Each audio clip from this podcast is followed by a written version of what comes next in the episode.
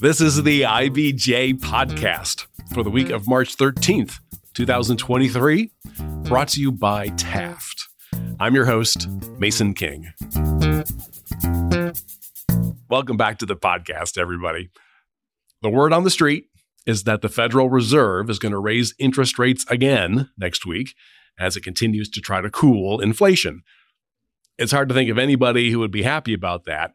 But the silver lining is that when lending rates rise, savings rates also rise.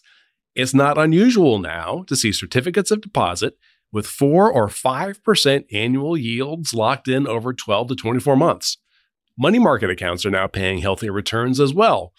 You might want to point this out to your millennial and Gen Z friends because they probably haven't experienced interest rates this high for savings in their adult lives. As we've discussed on the podcast, it's difficult to get many Americans to put away an appropriate amount of money for retirement or a financial emergency. Late last year, your friends in Congress passed a significant revision to the rules for retirement plans with the intent of extending and expanding your savings opportunities and ability to save for retirement. And it's not just for folks preparing to hobble across the finish line. The changes can also help people still paying off their college loans or those who need to establish their first emergency funds. For this week's podcast, I've invited IBJ columnist Pete Dunn aka Pete the Planner, to explain these new opportunities for savings. And as it happens, his column this week has a slightly different take on saving money that follows one of his primary maxims the easiest way to save money is to not spend a lot of money. In this situation, he's talking about trying to level up in the housing market and trading in a 3% mortgage for the Fed's new inflation fighting rates. Here's our conversation.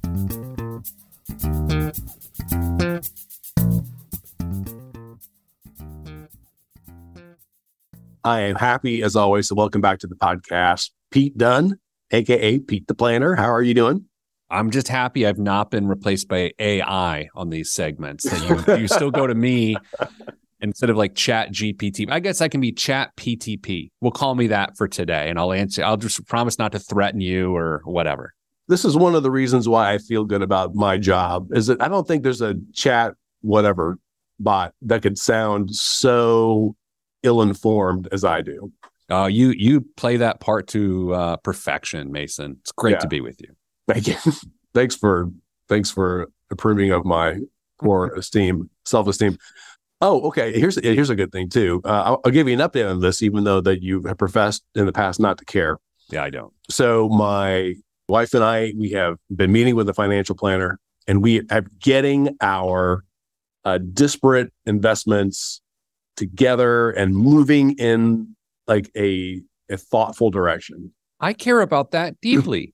You said you didn't care the last time we talked. No, you said it was I, putting you to sleep. No, I think that's great. I, I like progress, you know, okay. so that's good. Good for you. Progress. Do you, feel, do you feel good about it? I feel pretty good about it. One of the things that is really great about it is my wife finally got me to to release my iron grip on the cash that we had mm. uh, that was sitting uh, basically in our mattress um, and is now getting like 4%. Look at 4%. It's, it's in CDs mostly. And also, uh, some of it's also in the money market. 4%. I had no idea that that was even available. Sounds like I should be interviewing you and uh, I'll be the quirky host. Okay. I put too much energy into preparing for this episode. So okay, let's, let's just do it the normal way. Okay. So the theme I think this week is going to be savings. Uh, we're going to look at a few changes in the financial environment uh, that can put you in a position to save more money and or generate more money from your savings. So probably the easiest one to understand is from your column uh, this week in IBJ, and it feeds right into one of the primary Pete the Planner maxims: the best way to save money is to not spend a lot of money. Did I say that? Is that a is that, is that a PTP maxim? I'm paraphrasing, but come on, tell me that's not your one of your major things.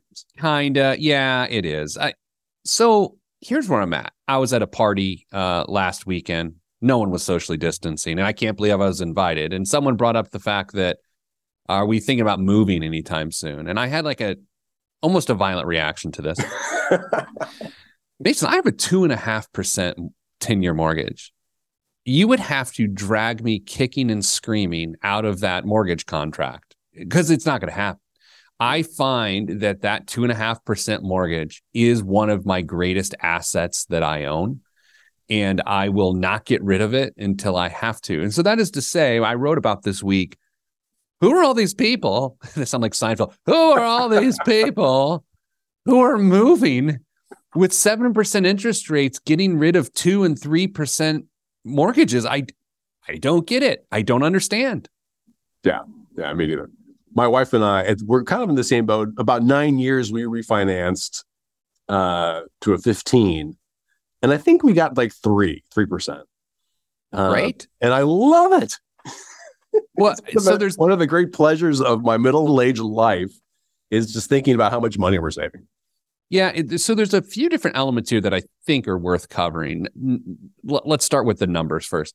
Of course, if you've got a lower interest rate mortgage payment, you're going to have a lower payment. Uh, you like your cash flow will be significantly less than moving to a 7% interest uh, mortgage. And in many cases, you buy more house. And so your mortgage itself is bigger. The second element, which is a little bit longer term, the cost of the overall mortgage, whether it's 10 or 15 or 30 years, in some cases can be two to three times the amount of interest in terms of dollars that you will pay. An example I was giving in my column for a 3% mortgage for 30 years on a $300,000 loan, that's 300 times three times 30 years. That's $150,000 of interest over the course of that loan. And at seven and a quarter percent, which is about what you can get now on a 30 year mortgage for that same $300,000, Mason, that's $436,750 in interest, nearly three times the amount for the exact same house. That sounds like a sick joke. I mean, why are people doing it? That's a great question. Okay, which goes to my third point, which I think this is where it gets a little heady. So I don't know. Hopefully, you've got plenty of coffee today. Clearly, I have. I think we, I'll group myself into this. We hate no.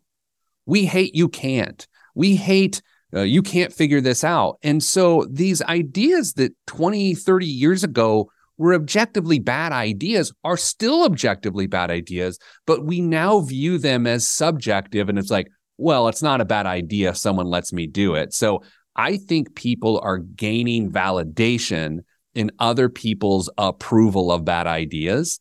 And look, of course, there's good reasons for some people to move right now. I'm not a complete moron. Partial moron is what I am. I don't believe that it makes a lot of sense for someone who doesn't need to move, who doesn't need to move, and it's got a low interest rate mortgage. I think it makes zero sense to move right now. Yeah, I think the, the American ideal too is to move into the bigger and better place as your means increase. And again, if somebody will lend you the money.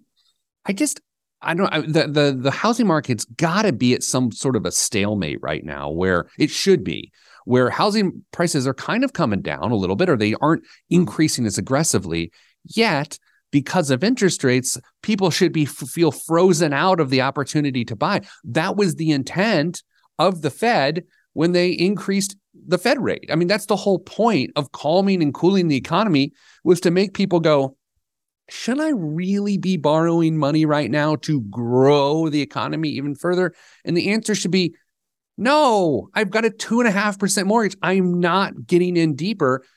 I, I, hate to say it. I'm doing my part to keep the economy cool. Yeah, I forgot to, to introduce that idea. The, I mean, the reason why the interest rates are higher because the Fed, but starting about 15 months ago, went on a campaign of raising interest rates, among other things, to cool down the housing market, but also to get rid of inflation.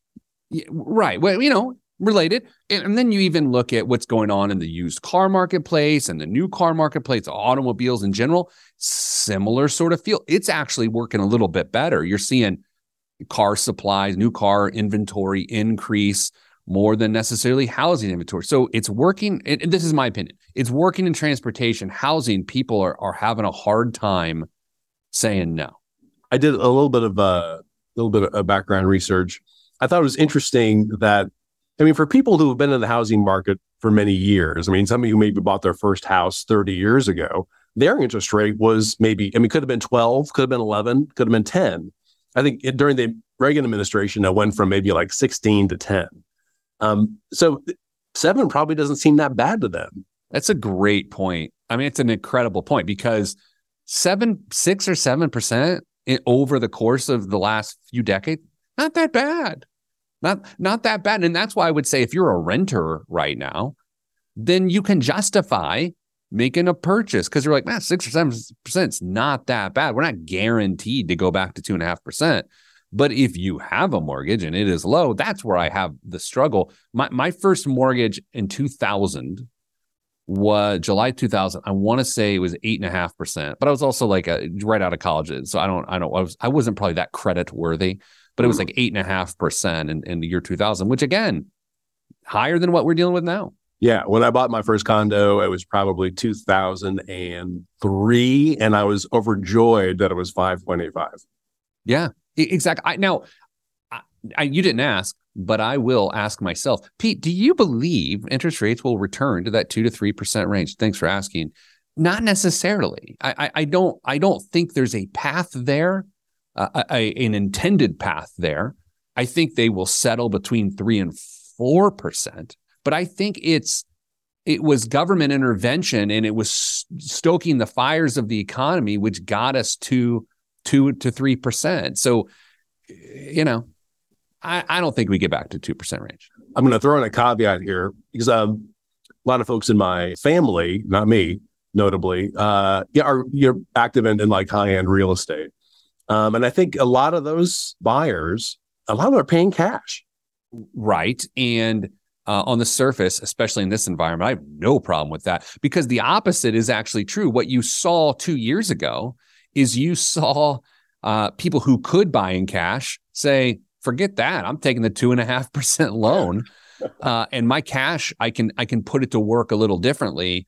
Uh, but you know, it's weird how certain economic conditions can present opportunity to a person who's put themselves into a good position. And what I'm, the, the, I guess maybe we close the housing thing on this.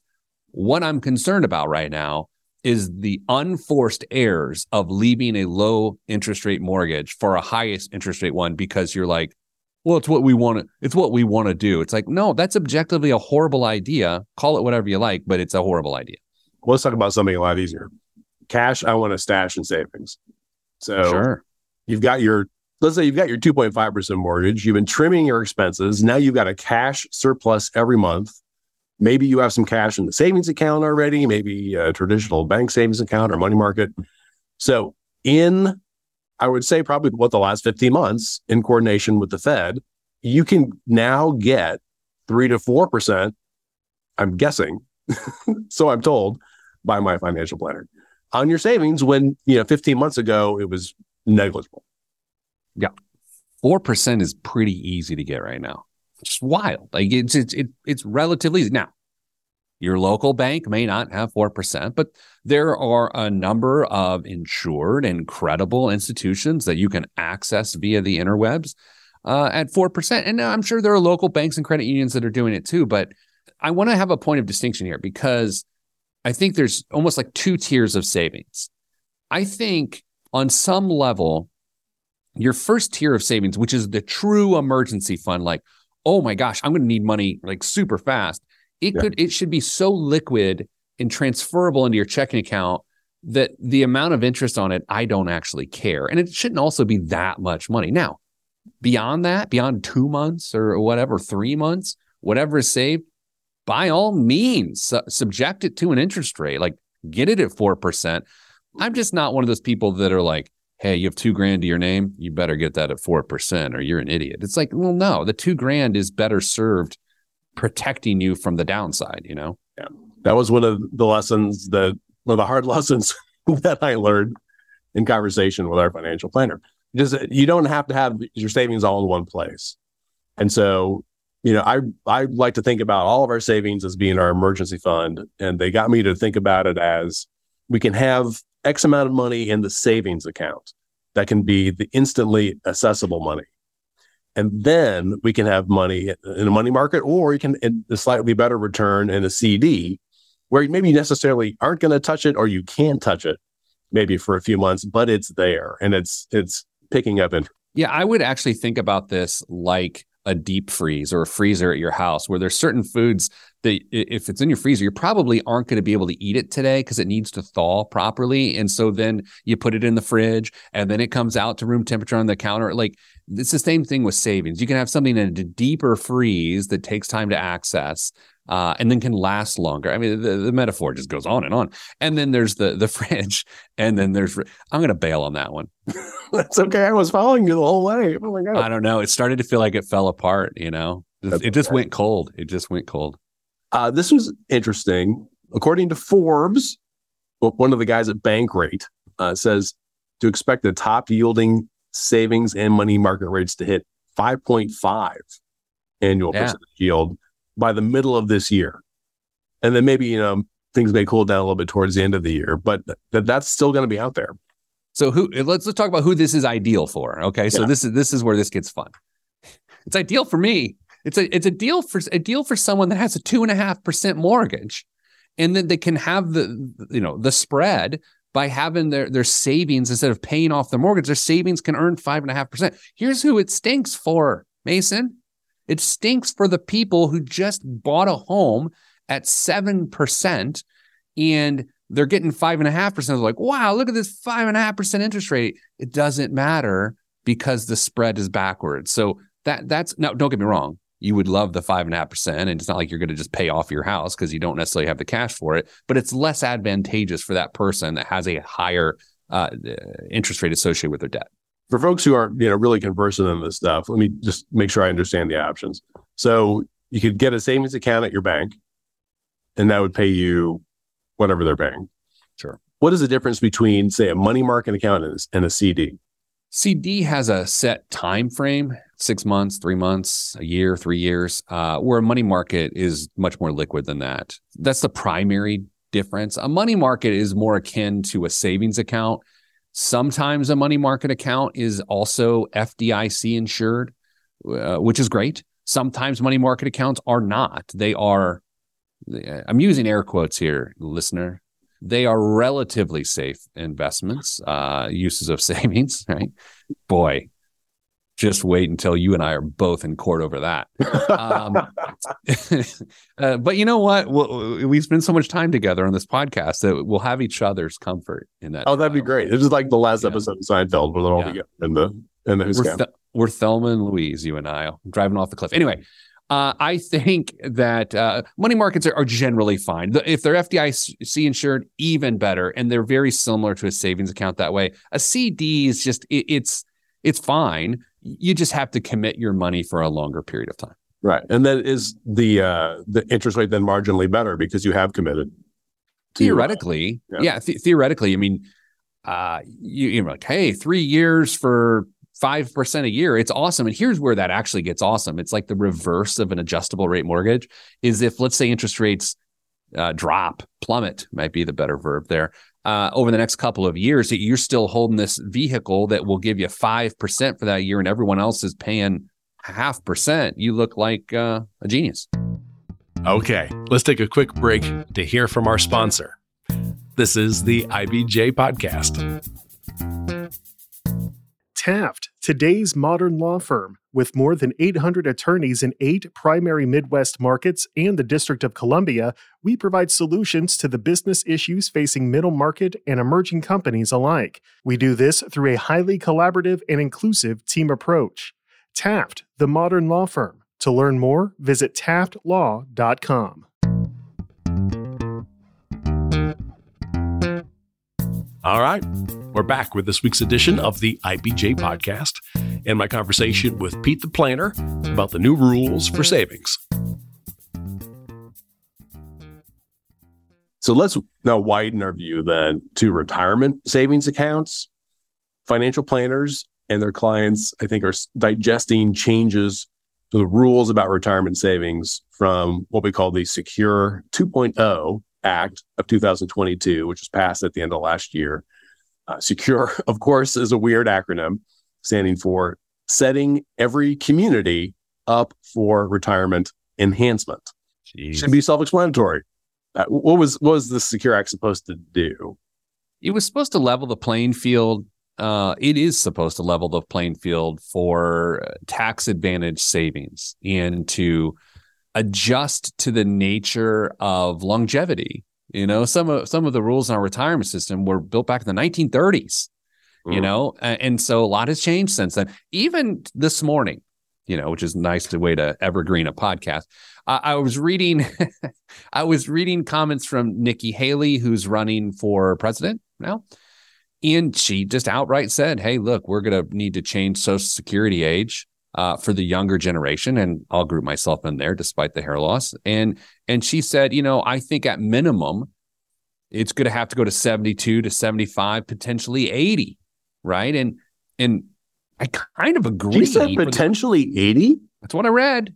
Take it up with uh, potentially eighty. Uh, that's a bit aggressive. Okay. I mean, look, that's a bit aggressive. I, I think I think right now it's 62 is when you can take early withdrawal. Oh, I thought you could take it at 59 and a half. Oh, but no, you're talking about Social Security, right? I'm sorry. Social Security, right.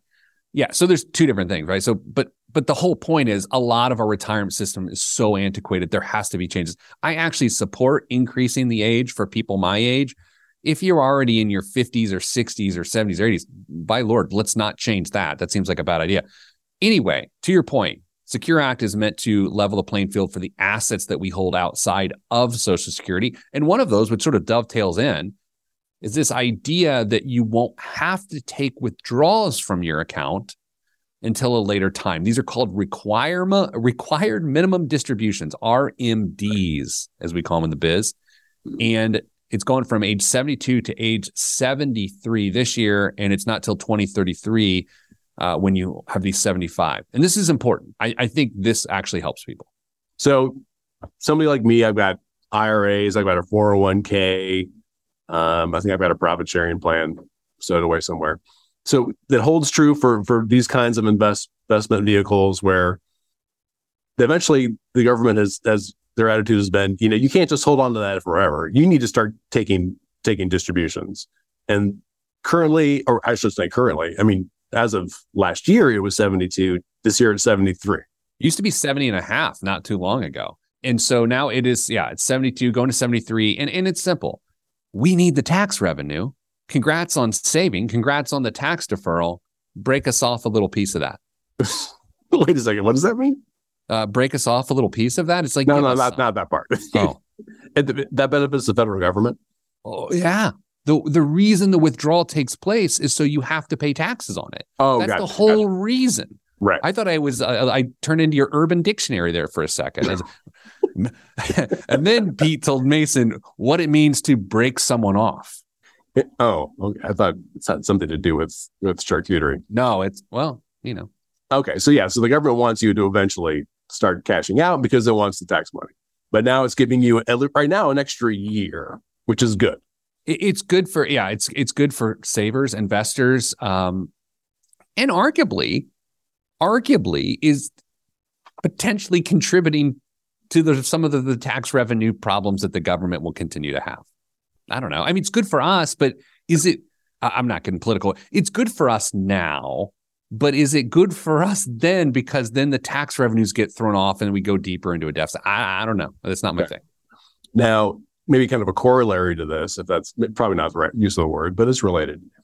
Also, this year, the penalty for failing to make your required withdrawal has decreased. So yeah, it's, I, it's yeah, even yeah. saying like, hey, if you don't do it, we're, we're not going to ding you as much. I have to say, as a former financial advisor, not that I was kicked out of the industry for failing to make people take required minimum withdrawals, but I will say this: it's so common to forget your RMD. I mean, it is crazy common. And financial advisors, if you have one, they should keep you attuned to when you need to take them. Mm. Uh, but it's really common. And I think they just acknowledge that and they're like, we're crushing people for a pretty easy mistake. And additionally, Roth accounts in employer retirement plans will be exempt from RMDs starting in 2024 yeah, this was silly that it wasn't exempt in the first place because it's after tax money. So um, this was like a, uh, an oversight that they just cleaned up. It was, it was sort of sort of nutty. I will say one of my favorite rules that have just changed, and it's coming in the next year or so. You like the the specificity of the time frame there. a person will be able to roll over up to $35,000 into a Roth IRA from an unused 529 college savings plan. Uh, Oh. I think that's fascinating. Uh, okay. be- so wait, so wait. So I, I've got a, a son who has a 529. I, I and it's pretty well See, he gets- funded. Yeah, he'll get a billiard scholarship, so he won't need all the money you saved. Like he's good at eight ball or nine ball or whatever they call it. Okay. He Yeah. he he is. okay, of course he. is. Okay, he is because we do that around the house. But right. So he's he's got yeah, so he doesn't need to use all that money. Let's say we have uh, more than enough money in there. So we, some of that will be able to be rolled over into retirement. for you, for the account holder. Oh, okay. So that for Oh, for me? 35 Yes, that's why I like it. Forget the kids. They're oh, good. For you and me, baby. $35,000, which I think is great because I think sometimes, sometimes parents undersave for college with this fear, justified or not, that the kid won't need all that money. Well, this gives you 35 grand back. And, and that's a, that's at least a year of college, right?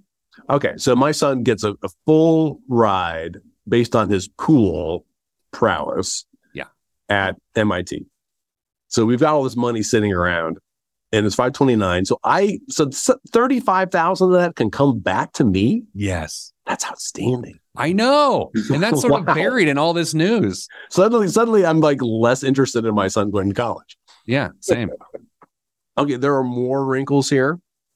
Higher retirement plan contribution limits for certain individuals. Uh, I, I will note that it's called a catch up contribution, and Heinz Corporation's not involved with this. It's catch up. And it means that once you achieve the age of 50 or higher, you can put more money into your workplace retirement plans than people who are 49 years or younger. Right now, it's 7,500 bucks. And starting in January of 2025, what's going to happen is if you are 60 to age 63, you can put 10 grand extra in. So another mm-hmm. $2,500 a year. But you know, I have to admit, neat, but incredibly unmeaningful that they're going to let you put away an additional 7,500 over a, three year period. I, I'm, I'm struggling to see the utility in that. Oh, I see what you're saying because you're going to be retiring soon anyway. Yeah. I mean, that the, the last 25, just, just so you know, the last $2,500 that you save doesn't matter, which sounds awful, but it's a math trick. It's the first 2,500 that you save that matters. The last 2,500 doesn't matter. Right. Yeah. But still, I mean, they they correctly assume that the vast majority of Americans have not saved that first 2500 or at least they didn't until they were, you know, middle aged. And so they're just giving folks a, a chance, you know, to hit maybe like a hot streak in their I investments. I don't know how they don't call me on these things, but here's how I would have done it. I, I would have increased that in the 50s, even the mid 50s, like make it arbitrary. You already made it arbitrary, 54 to 56, and, and let them increase it because at least the money has time to double. You know, there's a doubling period uh, because it's still growing. I, I, I just at the end of a, the total end of a career, theoretically, it just makes no sense to me. Really, this only pertains to people 60 to 63. Yeah, I'll never make it there. That's right. Okay. So, me being in my 50s, I still will be able to contribute that extra 7,500 as catch up. Yeah. If I max out the other ways of saving, Correct. I have to be able to max that. Out. That that is uh, a big part of it. Yes. Okay. Gotcha. And this is interesting. This is now, this is for folks who are younger, I assume. Their emergency savings accounts could be established within defined contribution plans, like your 401k, for example. Yeah, this is nice, right? This is um this is a good one. I think sometimes when we lower the barrier to savings, it helps people, right? And so if if through your employer you can save money and it's all part of it, then it's clean. You never miss the money, and so I'm I'm all for it. I don't think this is a massive game changer, but potentially for the unbanked, you know, people who don't participate in the banking system, which are usually on the lower income side of the scale, this could be meaningful. Although, so you could also argue that the folks in that end of the scale don't have money to save. So I don't know. This feels like a little bit of window dressing, but I'm not against it. So let me make sure I get this. So starting in 2024, your retirement plan, uh, this is a mandatory for all retirement plans, but your, I guess your administrators could choose to give you that option of creating an emergency savings account um, in addition to the money that you're putting away for retirement. And, you know, the, the place where this seemed to be to be a benefit is that your employer could put matching money into that emergency account. And, you know, normally when you take money out of a, out of, if we're going to say a 401k again, um, you have to pay a penalty. I mean, unless you're in your 50s or 60s. And in the emergency savings account, you do not have to pay a penalty for taking that money out. Yeah, that the, absolutely. There's utility in that. hundred percent. I would say my gut tells me, which is substantial. My gut tells me that it's going to be really highly compensated people and organizations that are that are just looking for ways to put golden handcuffs on people to keep them there. Mm. That's who this benefits the most because of those extra contributions. But you know, if you work for a small to mid-sized business, I think it's unlikely that this is going to, you know, significantly impact you. I, I, love that phrase, gold handcuffs, and I think I've seen it used in relation to this last bit of change in the Secure Act about student loan payments. My understanding is effective 2024, employers will be allowed to make matching contributions to their worker retirement plans for those folks who are still paying off student debt. And they can realizing that I am putting most of my money back into my loans, they can say, well, if you're putting X amount of money into your loans, we will go ahead and put some some corresponding amount of money or a percentage of that money into your retirement account. Yeah, it's it's nice. And I there's gonna be a certain portion of the population this really benefits. What I hope doesn't happen is that then this creates a retirement problem. Just plain and simple because it's the early money going into a retirement plan that's the most significant. And so if this distracts slash dissuades people from putting money into the plan because they're they're aggressively attacking their student loans, I hate to say it, but the math doesn't support that that's the best way to go. The math supports that you are aggressively saving for retirement and then busting your hump to get out of student loan debt too. I, I don't think you should flip them. I don't think that the number one goal should be get out of student loan debt the math just doesn't support it. But in any event, I mean, uh, employers, if they choose, can, yes, the way I'm getting it, they can put money into your uh, retirement account based on what you're putting into your student loans. Yeah, you know, th- this is certainly not the point of our conversation today, but the more we're sitting here talking about some of these changes, you can see why some of them were uh, advocated for by big business because it's such a huge advantage if you're a large business. You can have all of the talent because you can provide all of these things that that a small and medium sized business might be able to match the salary, but they can't match all these benefits, and and right. that's the problem. Well, that yeah, that was the golden handcuffs thing. I assume the, yeah. the reference is that yeah. I mean, you get into a place where hey, my employer is helping me pay off my student loans. I mean, that's a pretty good incentive to, or not paying off my student loans, but uh, you know, realizing that I'm trying to pay off my student loans and it's helping me out with retirement. Yeah, I don't mean to be so cynical to say, "Oh, here's legislation. Who was the lobbyist involved? Like, who's who does it really benefit?" But I don't know. Through this conversation, that became apparent to me. Is there a lobbyist for big business? I mean, yes. just and if they're hiring, hit me up. I'll be glad to come join you. Yeah, I just, I, I also assumed that it was sort of like industry specific, but just could be for just big businesses. We need help battling the small businesses. Yeah, exactly. Yeah, the big business is terrified of seven person companies. I work for a small business, and you know, I own a small well. business. I feel you. Yeah. How do you? How do you feel about not being targeted for uh, for some of these? yeah, yeah, I, I feel forgotten. Okay. Uh, well, good. Well, th- this is about as much as my brain can handle, so I'm gonna I'm gonna sign off. Uh, anything you want to add? No, I think uh, I, I I think we're good to go. I uh, always good to be with you, and I just now I'm just going to think about your son getting a billiard scholarship to MIT. I think that's the path. Hey, look, man, you want, you want to talk about STEM? I will show you how we play billiards on the diamond system.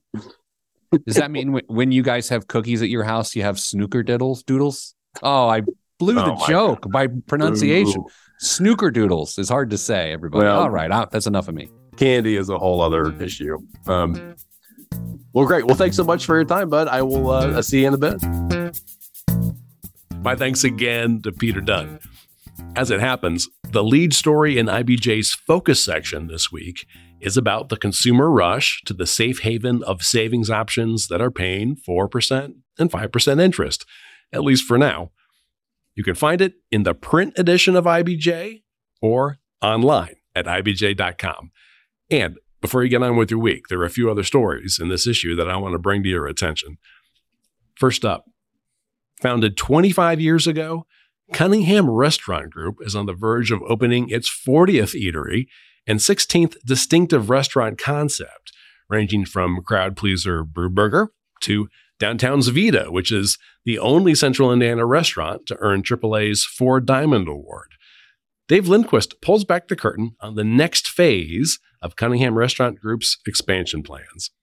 Also in this week's issue, Peter Blanchard reports that the Indiana Economic Development Corp has been paying a huge premium for the farmland it's buying in Boone County for the LEAP Lebanon Innovation and Research District.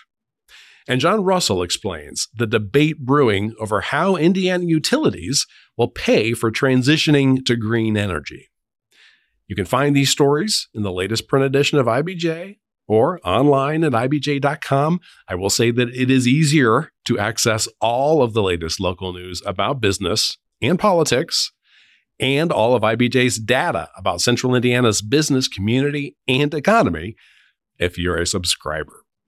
And you may not know that we have wrapped all of IBJ's content together now with all of the stories, columns, and podcasts from our sister publication, Inside Indiana Business.